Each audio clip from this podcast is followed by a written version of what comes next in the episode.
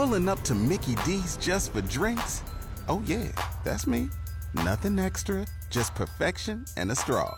Coming in hot for the coldest cups on the block. Because there are drinks, then there are drinks from McDonald's. Mix things up with any size lemonade or sweet tea for $1.49. Perfect with our classic fries. Price and participation may vary, cannot be combined with any other offer. Ba da ba ba ba.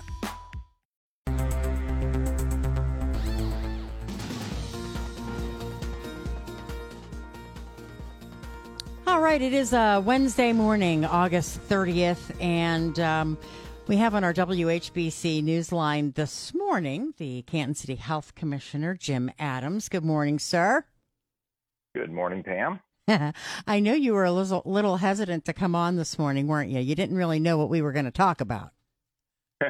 I have a, a, sneaking suspicion you might want to talk about my impending retirement. That would be it, yes. well, first of all, let me say congratulations. And let's also um, say, you know, what what made you come to the decision to, you know, just ride off onto the into the sunset? well, you know, it's been uh, I've been at the health department since uh, 1985, and I started there as the environmental health director. Had a brief term as the administ- director of administration. I've been the health commissioner since 2008. So, you know, it's been quite a while at the department, and you know, in everybody's life, there comes a time when it's uh, time to pass on the the leadership reins, time to move on to do other things for yourself personally. So it was, uh, it seems like the right time.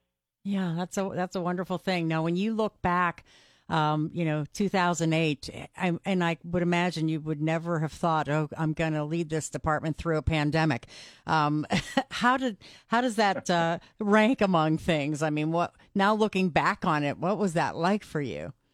Well, you know, the, we do prepare for severe disease outbreaks in the community. It's the major function of a public health department is to help control communicable disease in the community. So while you never really want to go through something like that, it is really something that's part of the core mission of the department. So, you know, I consider myself very lucky to be able to be in a position of leadership at the time.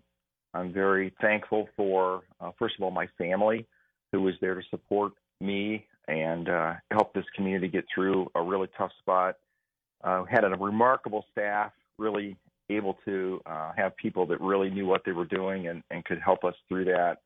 But most importantly, I think it's important to remember the the community itself. So, you know, the health department could not do what it does without the community allowing us to do it. So I'm very, very appreciative that the Canton community put their trust in the department to lead them through a very, very difficult time. I've often said this to uh, the folks at the Stark County Health Department, but in time of the pandemic, all of a sudden you guys were front and center. Um, but every other day of the week, maybe folks don't even realize what you do. Do you think that's true? Oh, that's absolutely true. The health department is there. The public health department is there every day, and we touch everybody's lives every day in very, very many ways. From the air quality of air that we breathe, the water that we drink, the food that we eat, the neighborhoods that we live in. And you know, I've always said if we do our job correctly, you don't really know we exist because everything works just fine.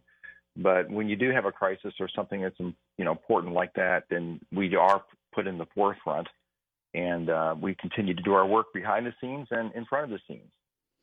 What would you say was uh, the biggest struggle that you've uh, had to deal with over the years? Um, you know, I think probably the pandemic was probably the biggest struggle. It caused a significant disruption in the community. Um, you know, in no other case have we had, you know, such widespread disruption of our everyday lives. So I think just managing through that was probably the most significant. Well, if I ask you that, then I have to ask you what was, you know, your crown jewel? What do you feel uh, most proud of? Oh, I think most proud of really building a department that is very respectful of the community. And, you know, we've got about 74 really qualified individuals that work in the department. You know, they work on behalf of the community every day.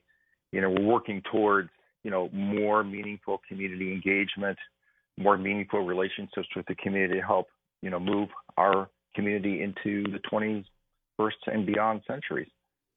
So if you if there were one thing that you would want the public to to understand better about the health department and the things you guys do because sometimes some of the stuff became political um, you know we'll be honest about it in, in some way shape or form um, you know what would you want them to understand better I think to understand that the health department is there to help the community come up with strategies and activities that are going to make the community help the community be more healthy.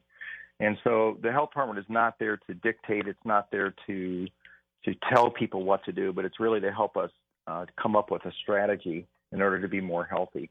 And that involves really looking at these underlying social determinants of health that, that really cause a lot of trouble. So, you know, things like poverty, education, housing are some of these root causes of really what we see in health inequities. And so, you know, we have a, a great focus on health equity.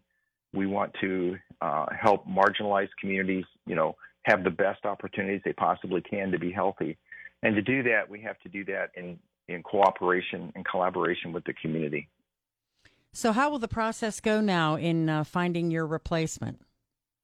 Well, you know, I work for a, an organization called the Board of Health of Canton. There's five individuals. It's their responsibility to find leadership for for this position. So um, they will work closely with the Canton Civil Service Commission to advertise for the position. Um, it'll go through an application process with civil service. Uh, they will then do a series of interviews and select a, an excellent candidate to uh, lead after I am gone. All right, and you are you're looking at what uh, January sometime possibly. Looking in Jan, yes, in January of 2020, uh, 2024. Well, I just have to say a huge thank you to you because you were always readily available for us and uh, always answering questions when we needed you, and appreciate all you've done over the years for us as well. Well, I certainly appreciate that. Thank you, Pam. All right. Well, good luck in your retirement, Jim. Thank you. Nice talking with you.